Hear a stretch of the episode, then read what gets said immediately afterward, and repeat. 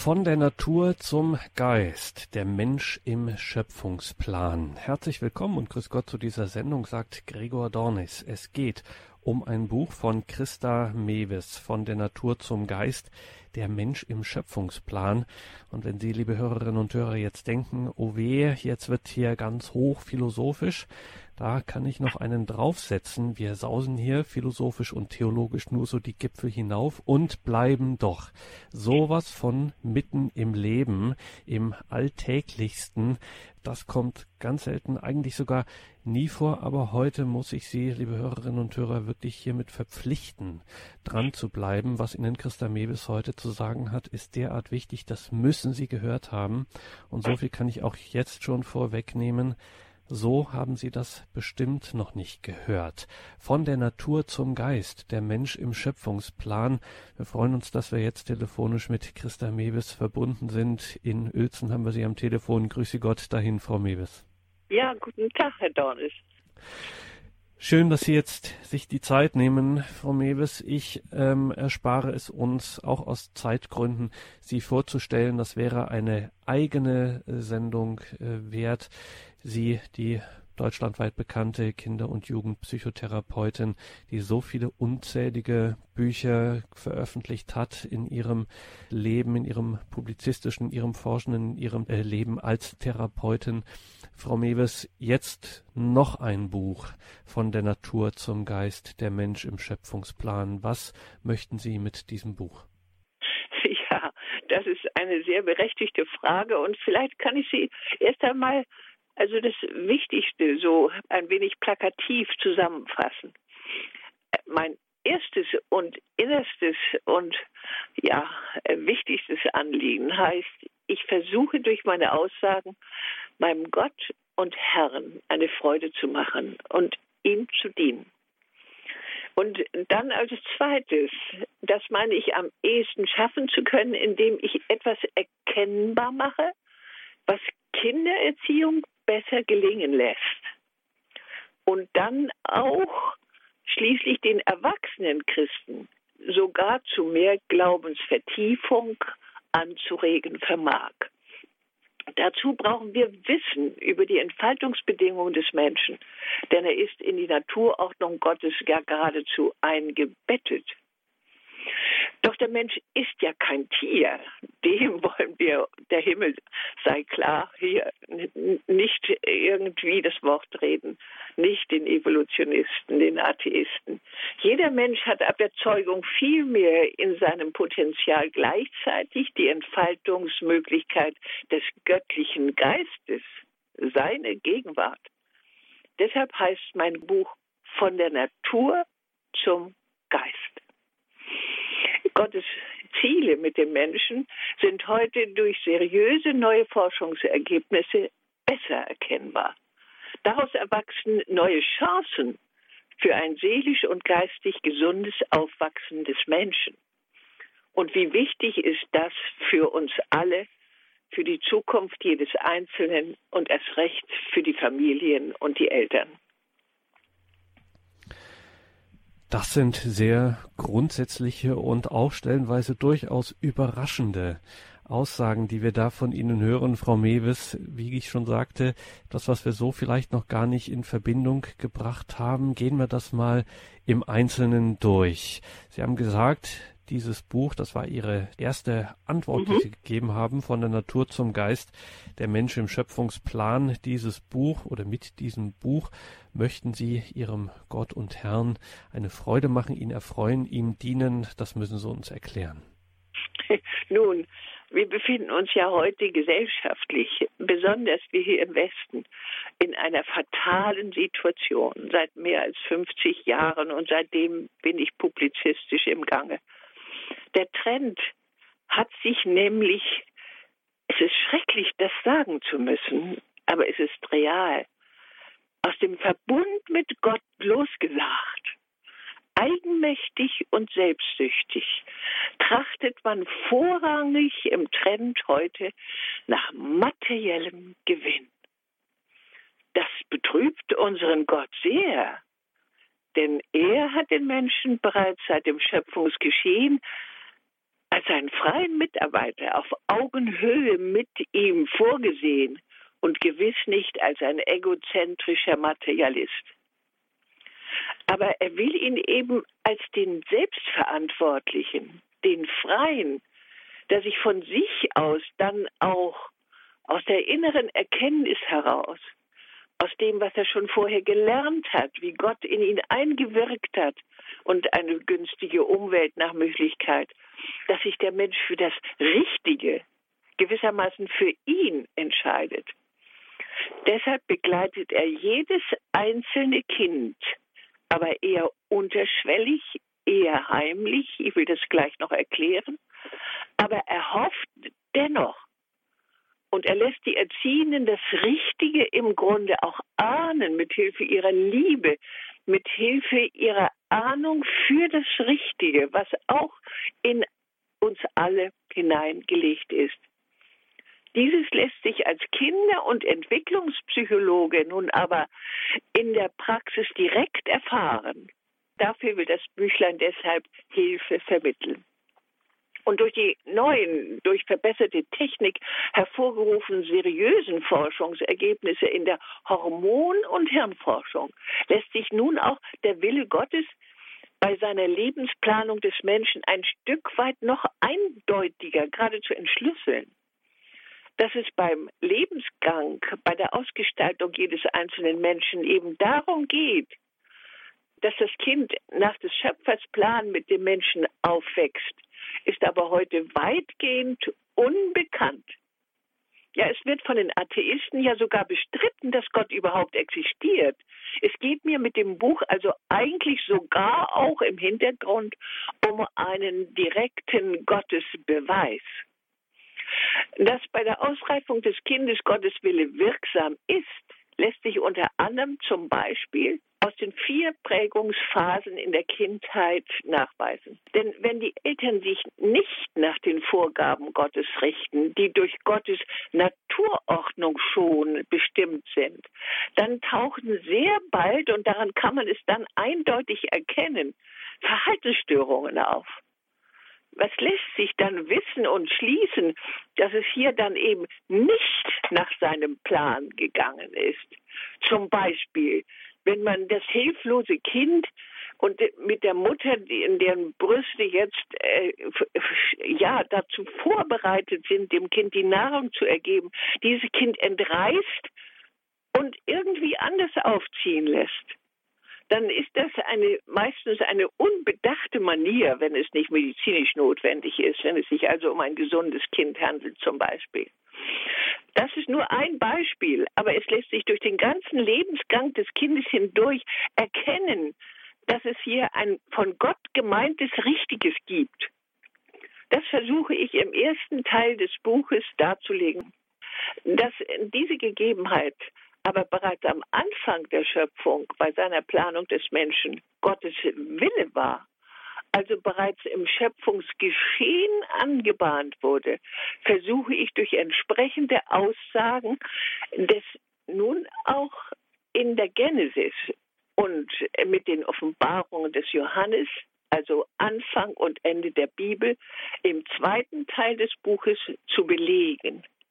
Es ist also nicht nur eine psychologische Wahrheit der Neuzeit, äh, etwas, was kommt und wieder vergeht, sondern es gehört sehr, sehr global, sehr ubiquitär in die gesamte Entwicklung dieses Schöpf, dieser Schöpfung Mensch, diese Krone der Schöpfung Gottes in seiner Ausgestaltung von Anfang an das bedeutet dieses, dieser Zugriff auf äh, die Bibel im, im Anfangs- und Endkapitel.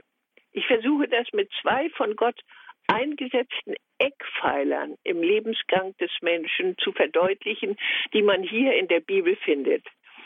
Mit den Genesis-Aussagen, dass der Mensch einerseits von Gott aus Erde geformt und andererseits gleichermaßen nach seinem Abbild, also ihm ähnlich geschaffen wurde.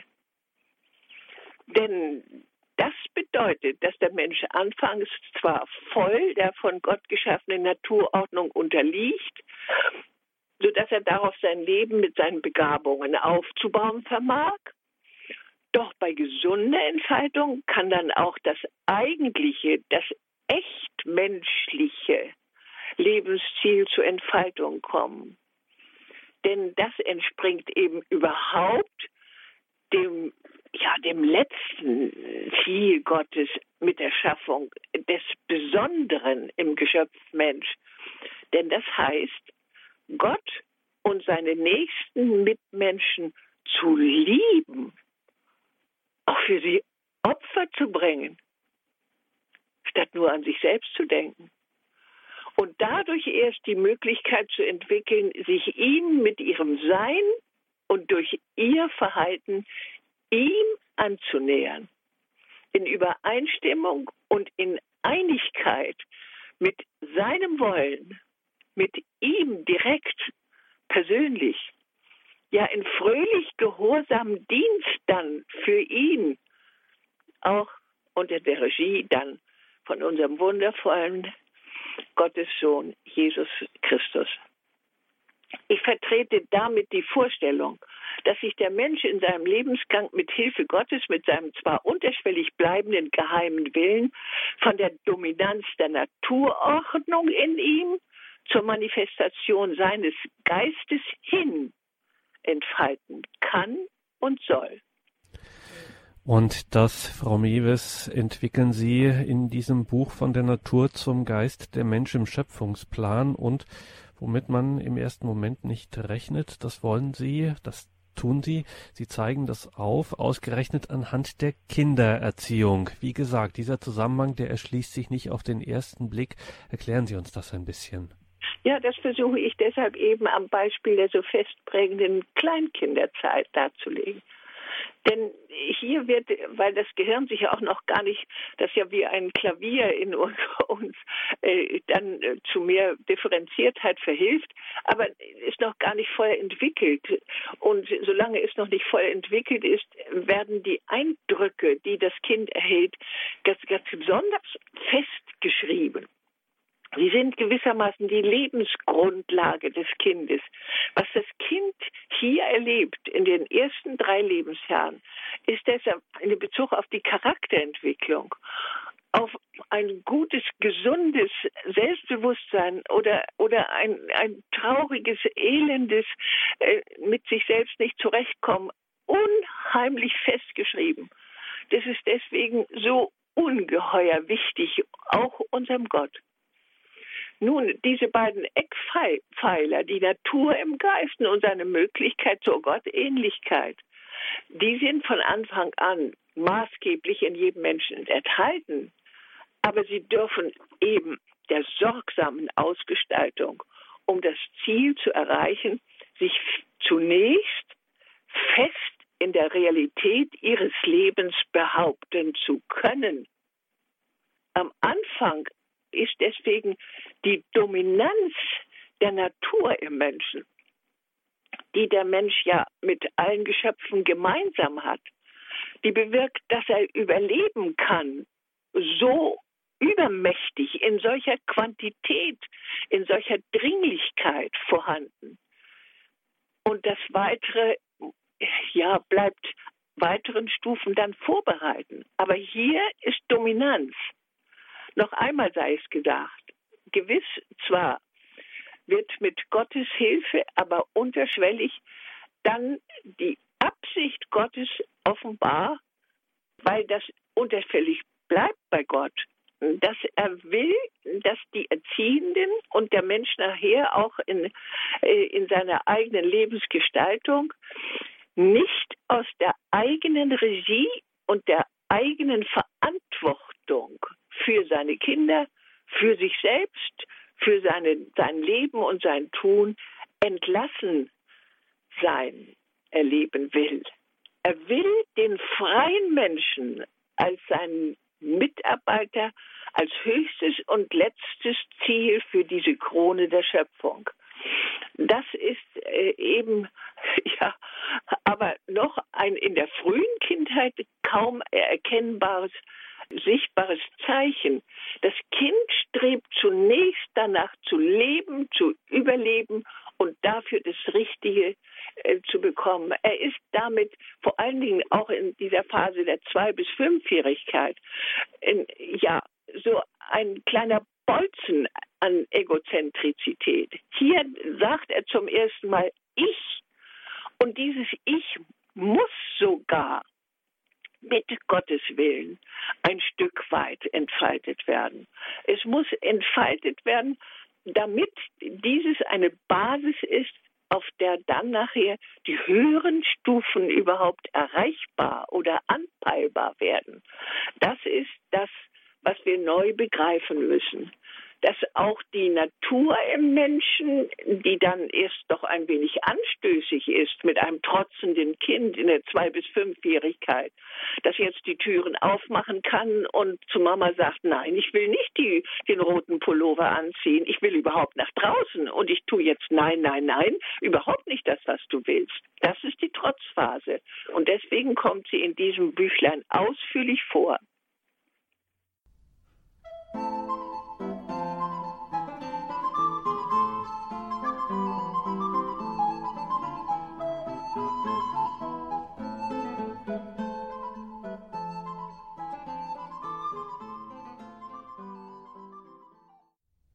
Sie haben eingeschaltet bei Radio Horeb und Radio Maria. In dieser Sendung sind wir in Gespräch mit Christa Mewes über ihr neues Buch. Sprechen wir von der Natur zum Geist, der Mensch im Schöpfungsplan.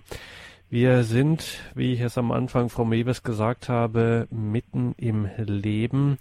Aber es geht natürlich, wenn wir zum Beispiel jetzt über die Entwicklungsphasen sprechen, die Sie in diesem Buch so stark machen, der frühen Kindheit. Es geht schon auch darum, das haben Sie am Anfang gesagt, dass Menschen, die Ihr Buch lesen, auch ihr Glaubensleben damit äh, vertiefen können. Wie meinen Sie das? Wie geht das?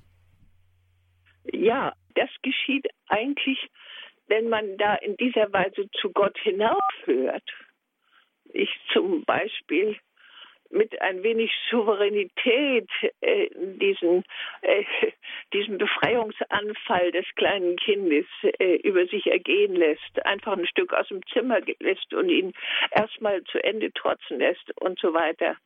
Durch diese Souveränität, durch dieses Spüren, dass das dennoch äh, ja, die erste Befreiungsphase eines, äh, eines Kindes ist, eines äh, Geschlechts ist, einer, einer Menschheit ist, die als freier Mitarbeiter Gottes auf Augenhöhe gedacht ist.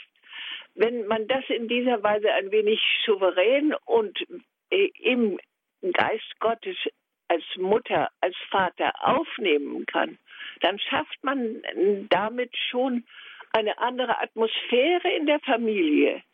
Gibt dem Kind mehr Spielraum. Nimmt es nicht alles so bitter ernst. Meint nicht, dass schon der Teufel im Spiel ist. Meint nicht, das Kind mit bitter bösen Strafen völlig unterdrücken muss. Oder, oder, wie die 68er, das Kind jetzt vollständig laufen lassen muss.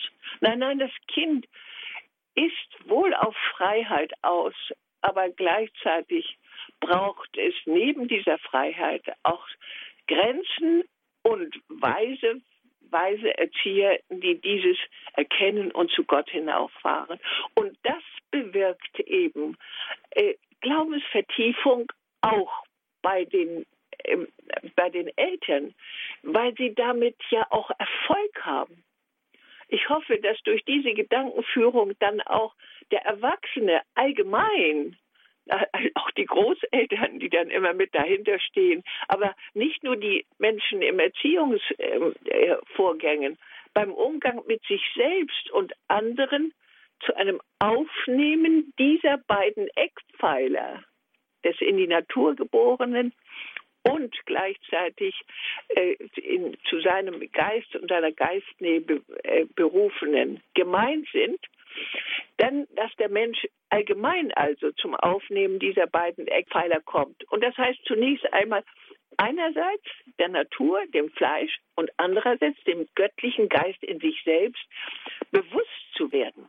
Dann aber hoffentlich mit dem bewussten Entschluss, dem Geist Gottes in sich selbst den Vorrang zu geben.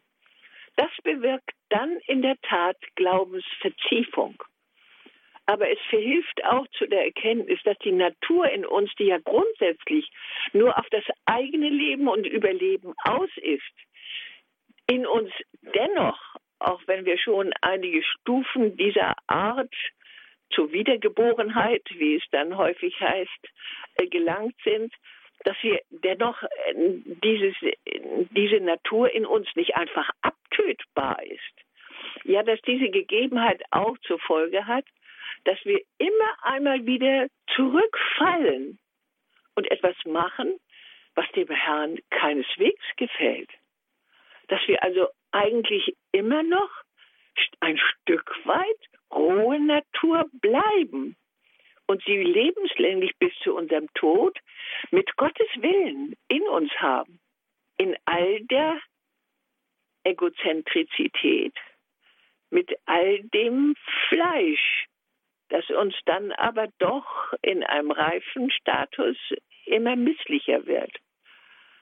Aber der Mensch ist von Gott so angelegt, dass er das im Lebenskampf braucht, um überhaupt, überhaupt ein erwachsenes Alter zu erreichen auf dieser windigen Erde. Aber selbst diese Absichten gewinnen in uns immer einmal wieder Vorrang. Und zwar oft so rasch, dass wir das nicht immer rechtzeitig einfach ausschalten und verhindern können. Denn es geschieht eben mit Hilfe der einst eingebauten automatisch funktionierenden Abwehrmechanismusart unseres Ich. Also bitte erkennen, als Abwehr gegen Lebensgefahren ist auch das von Gott direkt eingerichtet. Das ist natürlich immer wieder schwer, wenn dann schon der Mensch nun in aller Freude darüber, auch in aller Zufriedenheit damit meint, er lebt jetzt mit Gott und in Gott, mit seinen Kindern, mit seiner Familie oder in welcher Situation er ist. Und plötzlich merkt er, wenn ihn irgendjemand aufregt, dass er einfach wütend wird und den angreift und ihm eine Ohrfeige gibt oder weiß der Himmel was. Und er fühlt es fremd und elend, aber er muss dann sehen, ja, dieses kann sogar auch durch meine Vorgeschichte etwa wenn ein Sandwich-Kind sich immer hat wehren müssen gegen die Geschwister oben und unten, also ein mittler, ein mittleres Kind in der Geschwisterreihe, nun jetzt wie ein aggressives Potenzial besonderer ins Erwachsenenalter sich herumträgt, dann ist seine Neigung, äh, den anderen anzugreifen, auch noch wieder doppelt scharf und immer noch wieder eine große Versuchung. Und außerdem ist auch noch Testosteron bedingt der Mann da noch mehr gefährdet, denn er hat auch eine Schutzfunktion für die Familie.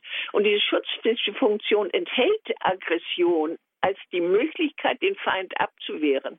Dies alles ist dann beim Mann auch noch immer mehr gefährdet, zwischendurch einmal schreckliche Jahrhundertgewitter in den Familien zu errichten, bei dem keiner weiß, warum der Vater plötzlich einen Jezornanfall hat und alle diese Dinge mehr, die wir dann erleben. Sie lassen sich besser erkennen, wenn wir erst einmal genau wissen, dass das nicht einfach nur dämonisch und mörderisch ist von Anfang an. Das kann es natürlich werden, wenn es dann vom Teufel abgeholt wird, aber nicht einfach schon gleich so. Wir können es besser erkennen und dann auch besser dem besser begegnen.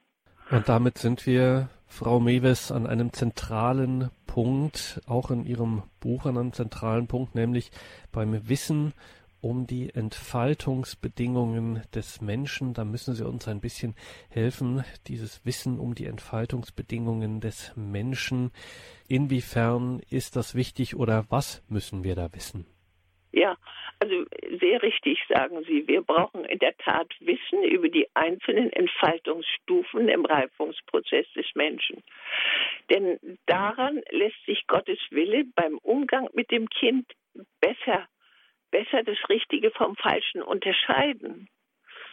Wenn nämlich die Erziehenden in ihrem Umgang mit den Kindern den Plan Gottes mit dem Menschen berücksichtigen, entstehen grundsätzlich mehr Chancen, dass die Erziehung gelingt und ihr Kind zu einem beglückenden Leist zu einer beglückenden Leistungs- und Liebesfähigkeit heranwächst. Nicht, das können wir sehr schnell daran erkennen ob wir da ein zufriedenes Kind neben uns haben, am hoffentlich obligatorischen Abendbrotstisch in der Familie oder ob da ein Kind ist, das in sich unglücklich ist und das schon in seinen Augen und in seiner Stirn und in seinem kleinen Mund und aus dem, was da herauskommt, herausfinden, dann müssen wir wachsam sein. Dann müssen wir nachdenklich werden. Dann müssen wir hinaufragen zu unserem Gott. Was ist in unserem Kind? Was fürchtet das Kind jetzt, dass es ihn von seiner Bahn ablenkt? Denn das Kind steht ja immer unter Gottes Schutz, schon ganz und gar, wenn es getauft ist. Es steht unter Gottes Schutz und hat von daher eben im Grunde auch ein inneres Gefühl für das Richtige. Also diese Einzelheiten dann, äh, die man daraus erfahren kann, äh, nicht, dass man, dass man beachtet, dass das Kind jetzt plötzlich anfängt, an den Nägeln zu kauen, dass plötzlich die etwas älteren kleinen Mädchen anfangen, äh, sich in die Arme zu ritzen, dass jemand am Tisch sitzt, der überhaupt nicht mehr mitessen will oder dergleichen mehr, dann müssen wir uns fragen, was läuft hier aus der Bahn? Statt die Kinder dann oberflächlich zu beschimpfen und ihnen dann einfach verbal äh, gutes Verhalten aufdrängen zu wollen, das ist völlig kontraproduktiv und verstärkt die Dinge dann noch mehr. Wir müssen dann immer sehr sorgsam, betend und auch vielleicht bei auch christlichen äh, Ratgebern ähm, äh, im Verbund mit diesen nachfragen, was es jetzt sein kann, was das Kind aus der Rolle bringt. Das habe ich in weiteren Büchern ausführlich in den Mittelpunkt gestellt, um einfach und konkret damit zu mehr Erziehungserfolg zu verhelfen und habe da unermesslich viel Erfolg im Einzelnen damit gehabt. Das darf ich sagen. Was muss also dabei dann vor allem beachtet werden, fragt dann jeder, der sich dafür aufgeschlossen hat. Als erstes soll das Kind ja die Fähigkeit erwerben, den Lebenskampf zu bestehen. Deshalb müssen in den ersten sieben Lebensjahren in vier Wachstumsphasen der Naturordnung des Menschen entsprechende Möglichkeiten angeboten und so eingeübt werden, dass sie dann später lebenslänglich in maßvoller Weise im Lebenskampf in Funktion treten können.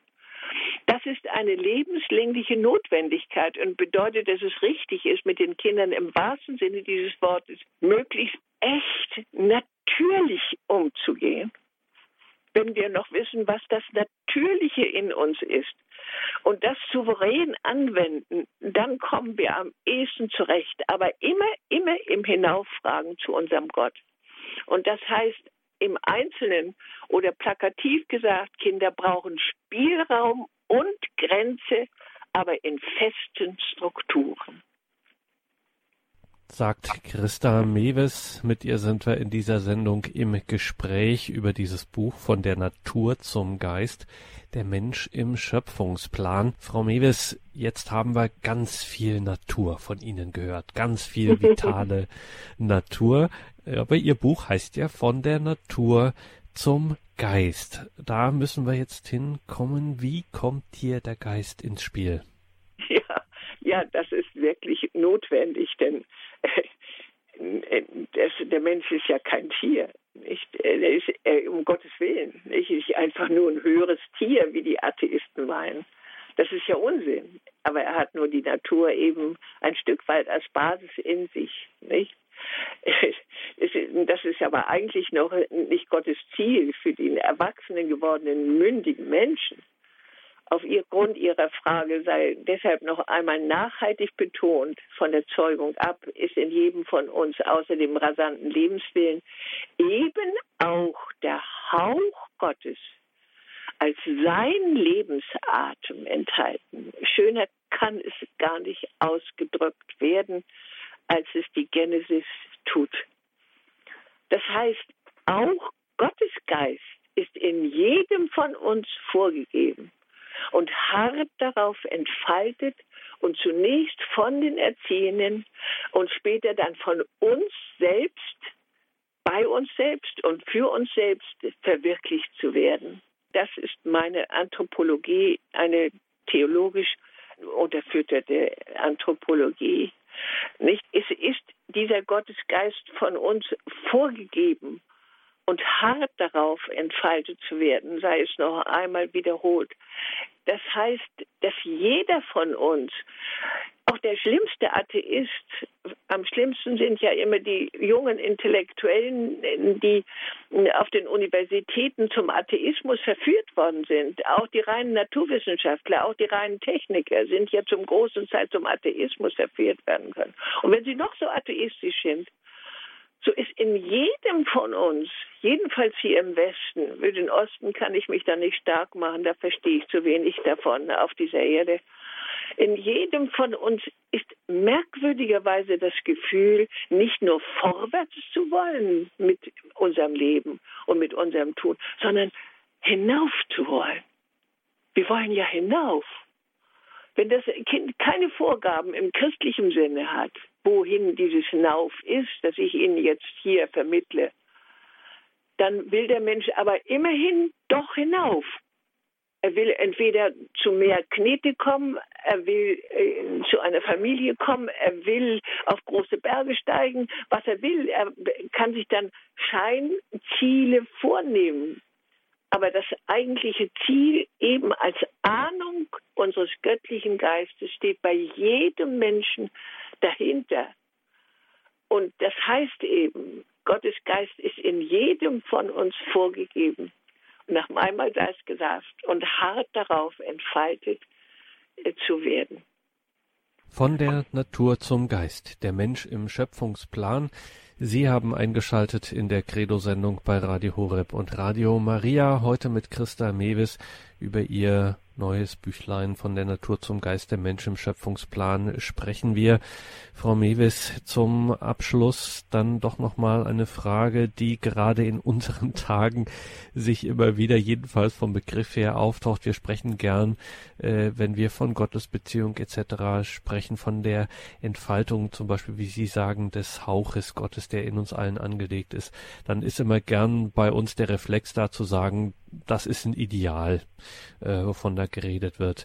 Ähm, diese Ziele Gottes mit dem Menschen, wie Sie das, ähm, von denen Sie da sprechen, ähm, ist das ein Ideal, von dem Sie sprechen, oder ist das Realismus? nein, nein, das ist ja äh, keine romantische Schwärmerei, nicht? Das hoffe ich eben mit diesem Ahnen nach dem Höheren angedeutet zu haben. Denn entsteht, wenn man sich bei seinen Entscheidungen nach dem Willen Gottes ausrichtet, nämlich dann bei seinem Tun und Treiben, in dem auch viel Freude am Opfer enthalten ist, Freude für den anderen, Freude im Einsatz, äh, eben im ehrenamtlichen Tun irgendwo für die Gemeinschaft und wer weiß was alles, dann entsteht als erstes schon einmal etwas, was mir alle wieder Menschen wieder bestätigt haben, die so handeln. Es entsteht ein schöner, direkter Lohn, nämlich das Gefühl einer inneren Zufriedenheit. Und daran lässt sich auch erkennen, dass es das von Gott gemeinte ist, denn er will uns ja glücklich haben. Er will, dass wir, dass wir durch diese unsere Veränderung unseres Lebens, dadurch, dass wir dann als reife Menschen den Schalter direkt um 180 Grad herumwenden zu ihm hin, dann ist das ja die Absicht unseres Gottes. Und die ist es, die eben wirklich den Frieden schenkt. Das ist deshalb meine Absicht mit dieser Erfahrungsbilanz im Umgang mit Eltern und Kindern. Es lohnt sich, besonders für die Erziehenden, eine solche Gedankenführung ins Bewusstsein zu nehmen. Schon ganz und gar, wenn die Familie, weil die Familie heute sonst mit all den Gefahren, die in unserer Gesellschaft durch die Gottvergessenheit in Erscheinung getreten sind, sonst mit den, ihren Kindern nicht gewachsen sind, dann kommen sie ins Schleudern, dann vergötzen sie den Zeitgeist, aber der ist auf Verführung aus. Wie schrecklich. Wenn wir es aber in dieser Weise eine andere, klare, der Wahrheit innewohnende Zielrichtung einschlagen, mit unseren Familien, mit uns selbst, dann wissen wir plötzlich wieder ganz genau auch, dass zum Beispiel die Mutter ihr Kind in den ersten Lebensjahren zusammengehören und dass man den Kindern schweren, lebenslänglichen Schaden zufügt, wenn man sie in den Krippen etwa oder sonst irgendwo oder sich selbst anderen überlässt, das rächt sich dann. Und es rächt sich zunächst schrecklicherweise vor allem an den Müttern, ohne dass die Kinder wissen, was sie tun, in der Pubertät schon ganz und gar. Aber es rächt sich auch weiter bei den erwachsenen Töchtern und Söhnen, lebenslänglich. Das kann keiner wollen. Kein Therapeut, kein Mitmensch, kein Gott.